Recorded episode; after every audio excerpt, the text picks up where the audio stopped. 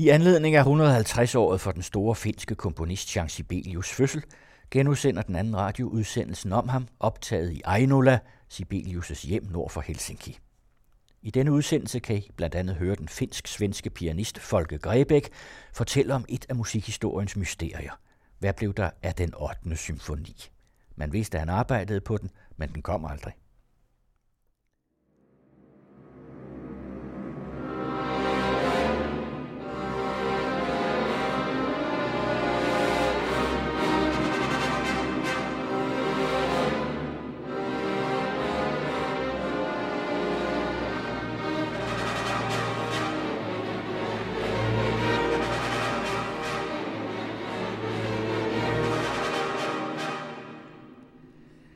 38 km nord for Helsinki ligger Ainola.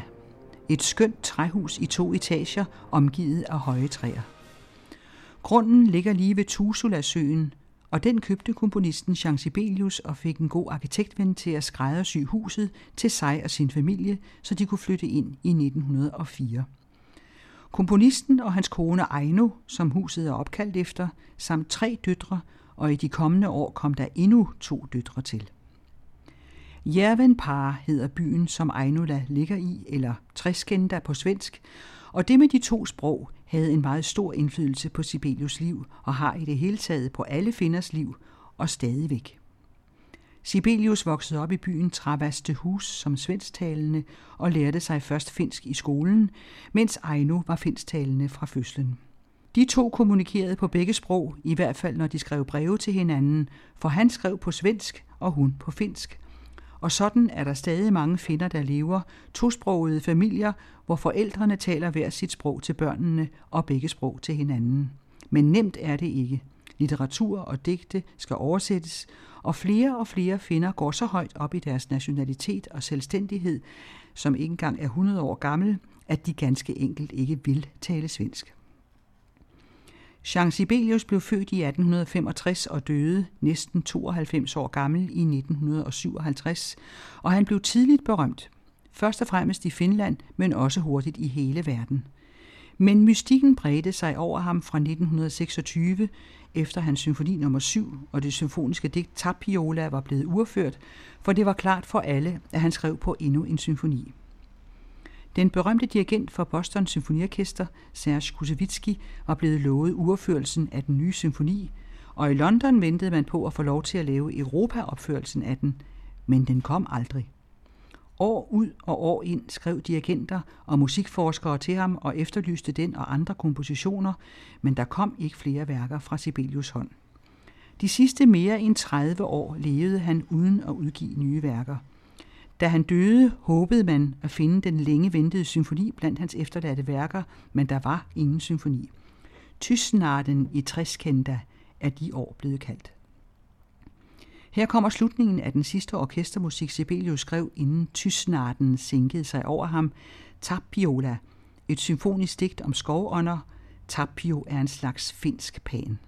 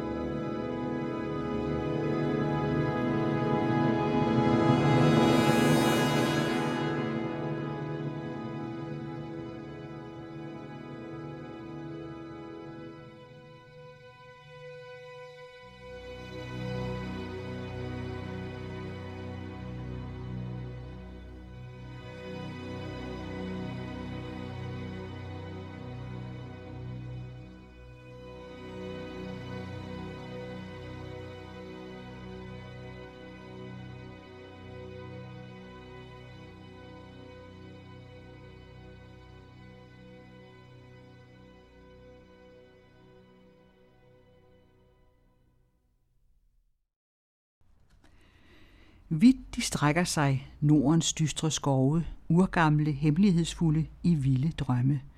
Derinde dvæler skovenes mægtige Gud, og i mørket væver skovånder magiske hemmeligheder. Et digt, som Sibelius skrev som motto eller idé til Tapiola. Det som är speciellt berömt är de här stråkarnas sus i, Tapiola, som är mycket sen produktion. Ja. Men det var en, en äh, läkare, som, medicinare som kom och talade med mig på en mottagning i Tokyo han sa att Jo, vi älskar Sibelius också här, att, att det är det där när, man, när vi hör i orkestern det här skogens sus, att det liksom ger ett sån, en sån frid och en sån, ett sånt lugn. Så det är nu, det är kanske det mest berömda exemplet, kanske Tapiola, men, men också är det i många andra, det är liksom den här känslan av just naturens betydelse som är viktig, definitivt. Det er den finske pianist Folke Grisbæk, der fortæller, han er Sibelius specialist, og han har indspillet al Sibelius klavermusik. Vi sidder i Sibelius dagligstue på Ejnula i hver sin lænestol. Alt er uændret. Det står som mens han levede. Och här har vi då också hela hans glömda ungdomsproduktion uh, anses vara liksom för glad och durbemängd för att vara riktig Sibelius. Alltså från 1880 och 90? Jo, 1892, 28 april, hade premiären på Kullarvo. Och det var en stor succé. Det är alltså ett över 50 minuters verk för manskör, Eh, sopran, bariton och symfoniorkester. Eh, före det var Sibelius lovande yngling. Före, efter det var han vårt storfurstendömes ledande komponist. Så det var det är den här drömmen för en konstnär att göra succé über Nacht. Men det där, då förstår jag honom att, att de verk som han skrev före det här, fyra år i Helsingfors under studier, ett år i Berlin, ett år i Wien, att de verken lite blekna i jämförelse med den här nya äh, finsk-nationella. Alltså epos är äh, det här i Kullarvo, det, det är hämtat från Kalevala, vår folk, folkdiktningsepos. Och man tyckte att det här som var före var lite så här tysk teori, teoriskolning när mm. hans lärare i komposition, Vegelius, lärde honom enligt Ludwig Busslers metod komposition, att det liksom klingar för mycket just traditionell tysk form, formlära. Mm. Men så vad gjorde Sibelius? Han komponerade nya saker. Det kom Lemminkäinen-sviten, också enligt mytologi och, och det här sen Finlandia 1899 och många nationella stora verk, också manskörsmusiken från den här tiden. Så det verkar som varje år skulle bli bättre än det föregående och då liksom blev den här ungdomsproduktionen glömd. Sibelius musik er meget finsk, meget nordisk. Det hører man i den grad i de værker, han skrev fra 1892, som begyndte med Kullervo, et værk for orkester og mandskor, samt sopran- og baritonsolist. Men hans musik appellerer i den grad også til den store internationale lytterskare. Kullervo er baseret på det finske Kalevala-epos, som mange af Sibelius værker var meget inspireret af. Og det var med Kullervo, han slog igennem. Siden kom Finlandia, og derfra var stilen lagt, og succesen kom hurtigt. Men han var skolet i den vinerklassiske musik og spillede selv fra han var barn på violinen, både med sin søster på klaveret og broren på cello, og en tante spillede også. Så det klassiske fundament blev lagt tidligt, og så blev hans helt egen stil altså grundlagt med Kullervo i 1892, da han var 27 år. Det fortæller Folke Grisbæk om, når vi har hørt Sibelius tidlige klavertrio, som han komponerede til sig selv og sin familie.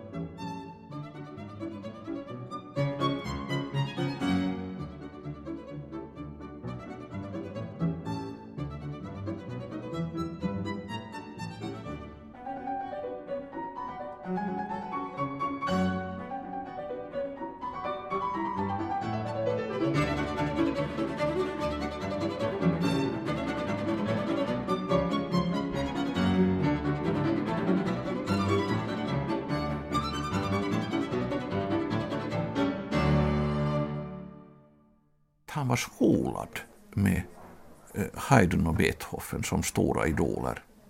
Mindre Mozart, jag förstår inte varför, men, men Haydn var hans stora kärlek som ung, riktigt ung. Alltså han spelade i Tavastehus Haydns stråkkvartetter som 16 15-16 sonater med sin faster, trio med sina syskon. Eh, han var inte 18 fyllda innan han kände till största delen av Haydns kammarmusik och Beethovens kammarmusik. Där i arkipelagen i Åbo så värdinnan på Korpo Gård hade tagit med alla Beethovens trios och under sommarnätterna spelade igenom alla Beethovens trior. Så han fick ett sånt här eh, klassiskt fundament som bakgrund eh, som han sen började bygga den här finländska vokabulären på. Så att mm. han fick den formulerad enligt ett, ett uh, gångbart europæiskt tonspråk. Hvis ikke man vidste det, havde det været umuligt at gætte, at denne klavertrio er skrevet af Finlands store nationalkomponist. Men sådan lød han indtil 1892. Og netop det år blev Chang og Aino gift. Og i de første cirka 10 år boede de i Helsinki og flyttede næsten en gang om året, indtil huset i Järvenpää eller Triskenda stod klar. Og der fik han den ro, som han sådan havde brug for. Sø og skove omgav ham, men også kone og efterhånden fem børn, samt to tjenende ånder, der også boede på Ejnola. Og Sibelius krævede total ro. Ingen syngen, latter, råben, dansen eller spillen på klaveret. Gav vide, hvordan man gør det med fem børn. Men han rejste også en hel del og var væk i måneder af gangen. Dels på koncertturné, hvor han dirigerede egne værker, og dels til Berlin, som var hans favoritsted, når han skulle komponere uden for hjemmet. Så det har nok været nogle eftertragtede pusterum for familien, når han ikke var i huset. Han var en fantastisk mand. En nordisk kæmpe, men med meget dyre vaner. Altid uhyre velklædt. Alle fotografier viser Sibelius i skræddersyet tøj, tit fra Berlin, med jaket og hat eller jakkesæt med vest. Et sommerfavoritsæt var helt hvidt. Han er blevet set med fiskestangen nede ved søen i dette super hvide jakkesæt med hat. Og så drak han. Dels reverent og tal, så det væltede ud af knaphullerne, og dels så elskede han de store middage og receptioner på de dyre steder med champagne og hvad dertil hører. Et af de mange mundre eksempler stammer fra København, hvor Sibelius ofte kom, hvor musikforlaget Wilhelm Hansen hører til, som udgav en del af hans kompositioner, og hvor flere af hans værker blev urført, og hvor han havde gode venner. Det var på Hotel d'Angleterre efter en stor koncert, og selvom Sibelius kun havde 40 kroner på lommen, så inviterede han til stor fest med det hele. Da så tjeneren kom med den kæmpe store regning, underskrev Sibelius den og tilføjede, den finske stat betaler, og så fik tjeneren de 40 kroner i drikkepenge.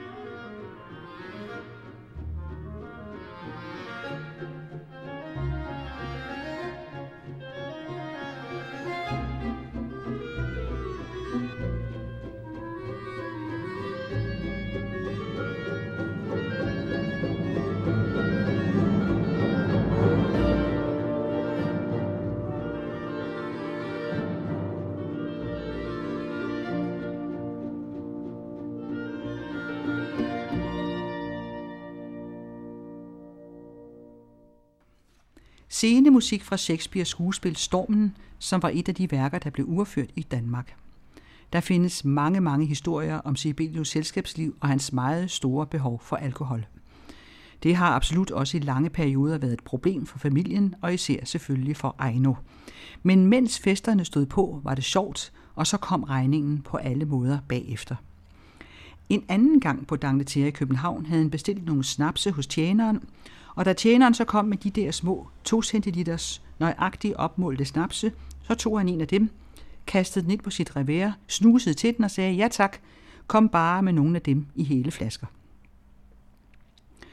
I de første mange år komponerede han en masse værker, altid nogen han fik penge for, for nogen mere end for andre.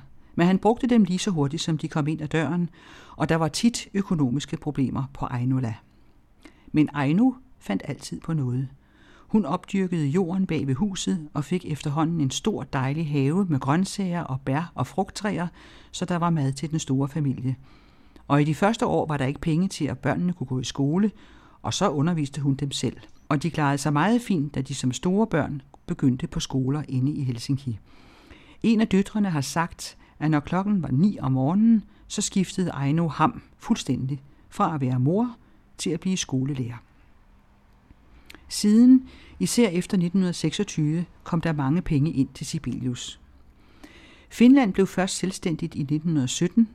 Fra 1809 og til 1917 havde Finland været en del af det russiske fyrstedømme, og inden 1809 og tilbage til altid havde Finland været den nordlige del af Sverige.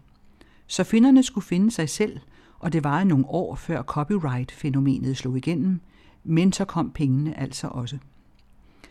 Finderne sagde om deres selvstændighed, vi er ikke svenskere mere, vi vil ikke være russere, så lad os være finder. Nu spiller Folke Grisbæk og Peter Lønqvist det sidste stykke musik overhovedet Sibelius komponerede. Adagio for firhændigt klaver, som han skrev til sig selv, og Aino. Det var i 1931, og derefter fortæller Folke Grisbæk blandt andet om Sibelius klavermusik.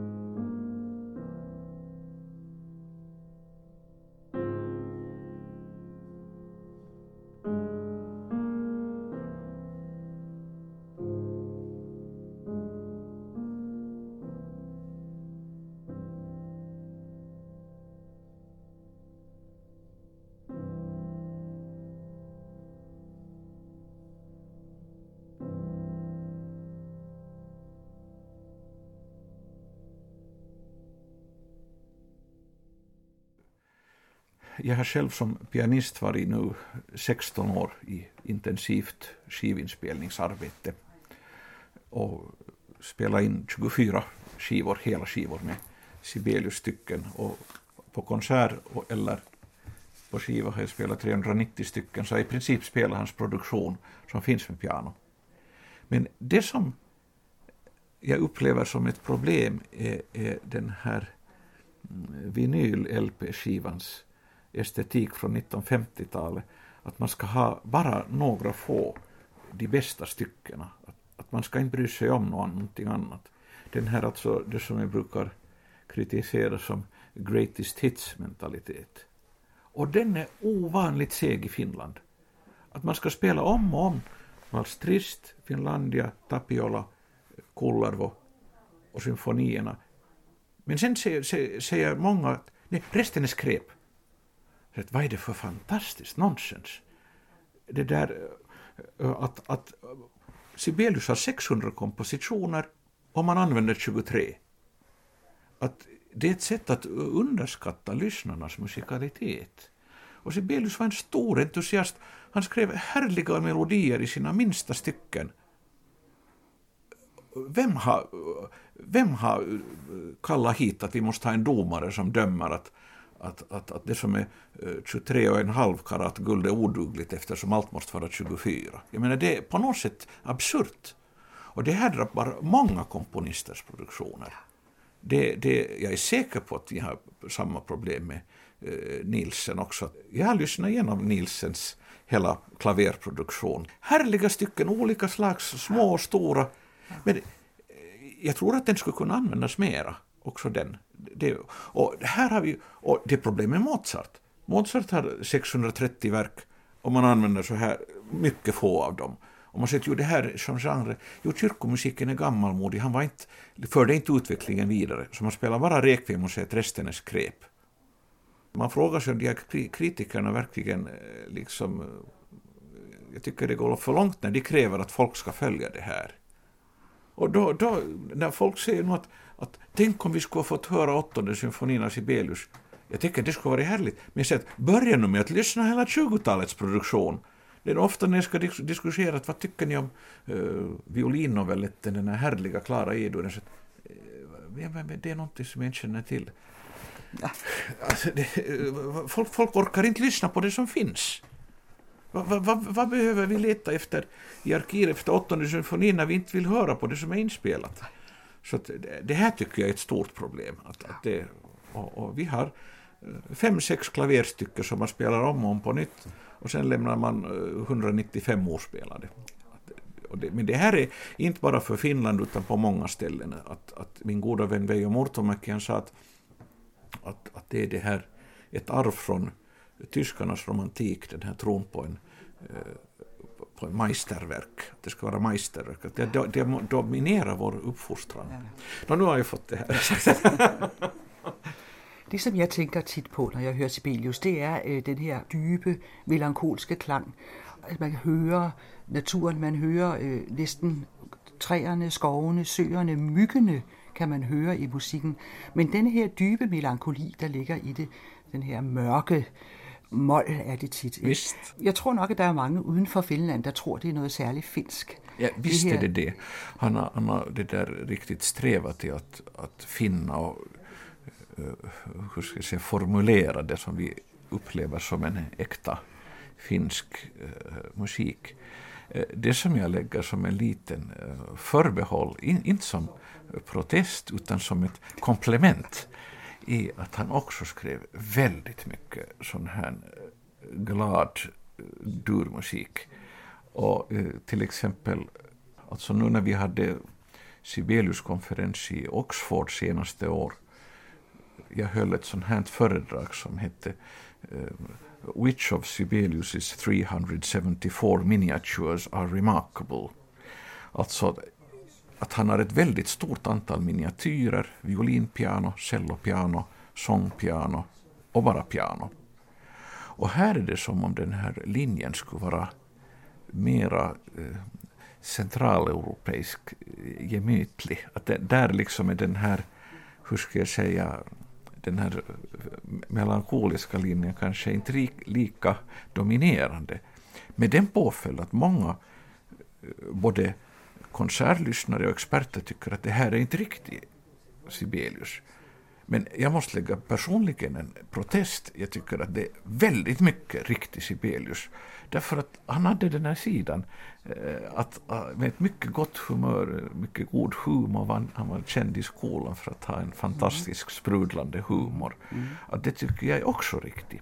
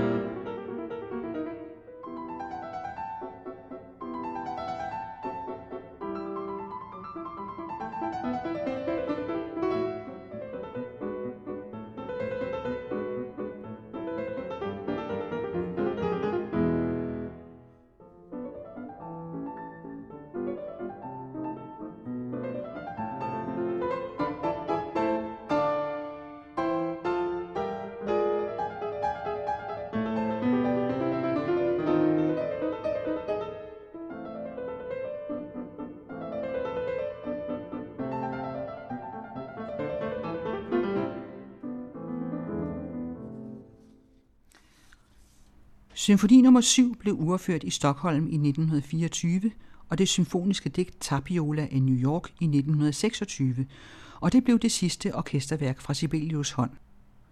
I de kommende år komponerede han endnu to ganske små stykker, et lille orgelstykke, sorgmusik til en vens begravelse, og så stykket for firehændigt klaver til sig selv og sin kone. Det var det. Og så var der den meget omtalte 8. symfoni, som hele musikverdenen ventede på i mange år, og Sibelius troede selv på det i overvis. Han havde korrespondencer med musikforlæggere, musikforskere og musikere, og først og fremmest de dirigenter, der hele tiden håbede på, at den kom. Boston Symfoniorkester, som var et af de allerbedste orkestre med verdensdirigenten Serge Kusevitski, havde fået lovning på urførelsen. De havde opført alle de andre symfonier mange gange, de symfoniske digte, violinkoncerten og den store Lemminkainen-suite, både i sin helhed og de fire stykker, der indgår i suiten hver for sig, og deraf er der mange, der kender Svanen fra Turenela. Der findes mange breve, hvor der bliver fortalt frem og tilbage, både om hvor langt Sibelius er med sin symfoni, og hvordan de går og venter på den. Hvert år ved den nye koncertsæsons begyndelse har man sat den på koncertprogrammet med den tilføjelse, at hvis den ikke bliver færdig, så bliver en anden af Sibelius symfonier spillet i stedet for. Der er Sibelius festivaler i mange af de store byer, og han bliver inviteret i det uendelige til at dirigere sine egne værker på en hvilken som helst betingelse, til professorater rundt omkring og til bare at være til stede, men han siger nej til det hele. I foråret 1931 troede Sibelius selv så meget på sin næste symfoni, at han tog nogle måneder til Berlin for at komponere. Det var noget, han havde gjort mange gange. Han havde både brug for roen på Ejnula, men også for storbyen, så han både kunne sidde i et absolut ro på et hotelværelse eller i en lejlighed i byen, og så gå til koncert og spise de gode steder. Men det var klart, det var symfonien, det handlede om. Han havde tit sagt, at den var færdig i hans hoved. Han skulle bare skrive den ned. Og hans nodeskriver i Helsinki, en tidligere violinist fra Helsinki Philharmoniske Orkester, har stået med første satsen i hånden og har skrevet orkesterstemmerne ud fra den sats. Han var den eneste, som Sibelius var fuldt fortrolig med på det punkt. Men selv månederne i Berlin udløste ikke nogen symfoni, og hvornår han selv gav op. Der gik stadig mange år efter, hvor han lovede den færdig til opførelse, men måtte undskylde, at den ikke var klar endnu. Spekulationerne har selvfølgelig været mange. En af dem, som nok har betydet mest, er, at han var bange. Han var bange for, at den nye symfoni ikke skulle kunne leve op til de enorme forventninger, der var. I forvejen havde han haft problemer nok med de tidligere værker, som også hele tiden skulle blive bedre og bedre, og hvor forventningerne til ham steg for hvert nyt værk. Og de fleste var også blevet modtaget godt, men her gik han åbenbart i stå. Han havde også problemer rent fysisk med sin højre hånd, der rystede meget, noget der i perioder kunne være meget generende. Og så er der den ting, som også kan være en mulighed, nemlig pengene. I alle årene havde Sibelius komponeret også for at tjene penge, men efter copyrighten var kommet til landet, og hans musik blev spillet overalt, og også i radioen og efterhånden også indspillet på plade, så kom der rigtig mange penge. Så en kombination af angsten for ikke at leve op til forventningerne, og så at det ikke var så nødvendigt økonomisk mere, er en god forklaring.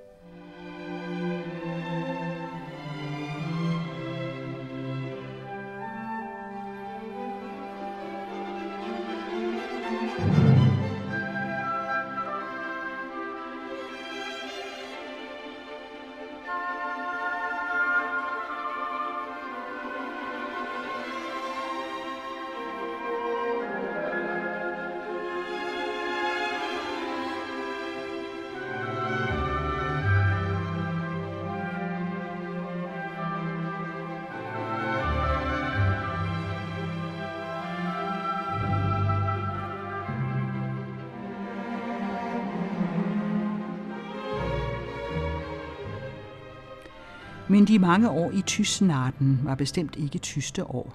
Der kom ustandsige folk på besøg. For eksempel dirigenten Serge Kusevitski, der havde ventet forgæves på urførelsen. Han bar trods alt ikke nag. Og de blev meget gode venner, og der var hele tiden mange forespørgseler til ham og invitationer, musik, der skulle læses korrektur på. Og så arrangerede han rent faktisk noget af sin musik. Så helt uden at røre med nodepapiret levede han ikke. I de dejlige stuer på Ejnola er der store porcelænsovne, tre i alt, en i hver af stuerne. De to er grønne, to forskellige farver grøn, og den sidste er gul. Og det med farverne var meget vigtigt for Sibelius. Han så farver i musikken, og den grønne ovn, placeret i midterstuen på Ejnola, er rigtig forårsgrøn, og den farve er for Sibelius det samme som F-dur i musikken.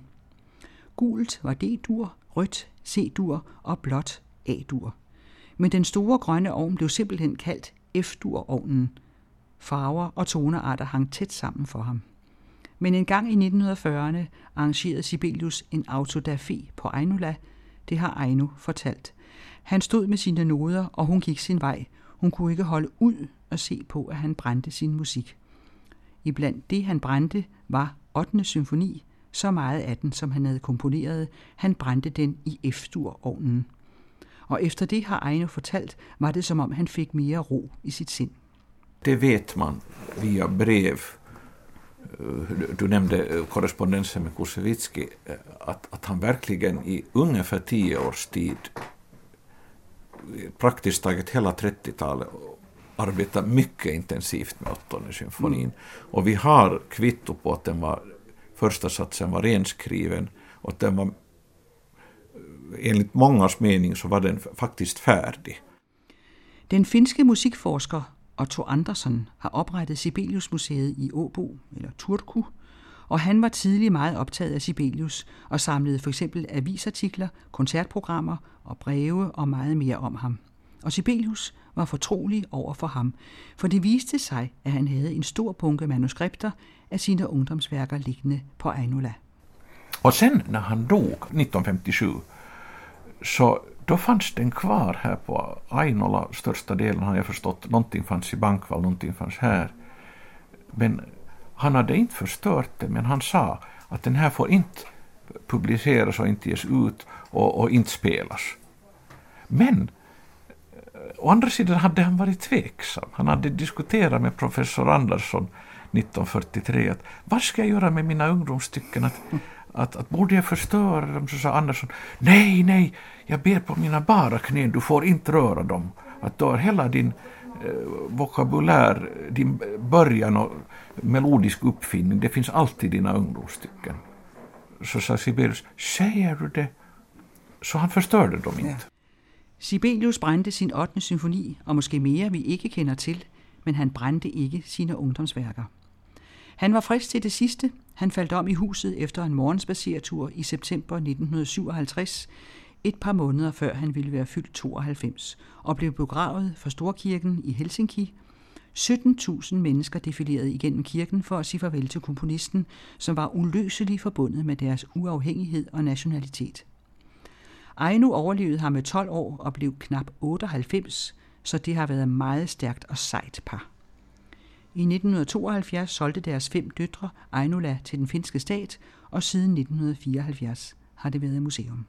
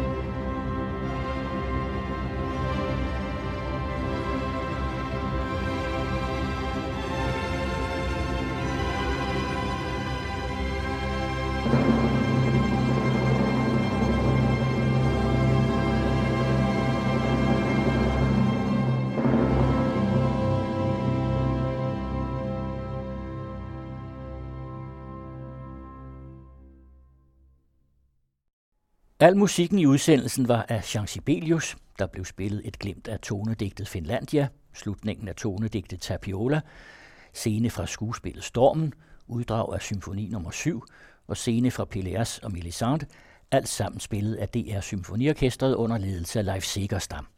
Og ellers spillede Folke Grisbæk humoristisk march, Adagio for firehændig klaver sammen med Peter Lønqvist og Allegro for klavertrio sammen med Jaakko Kusisto og Marco Ylenen. Det var Kirsten Røn, der havde tilrettelagt.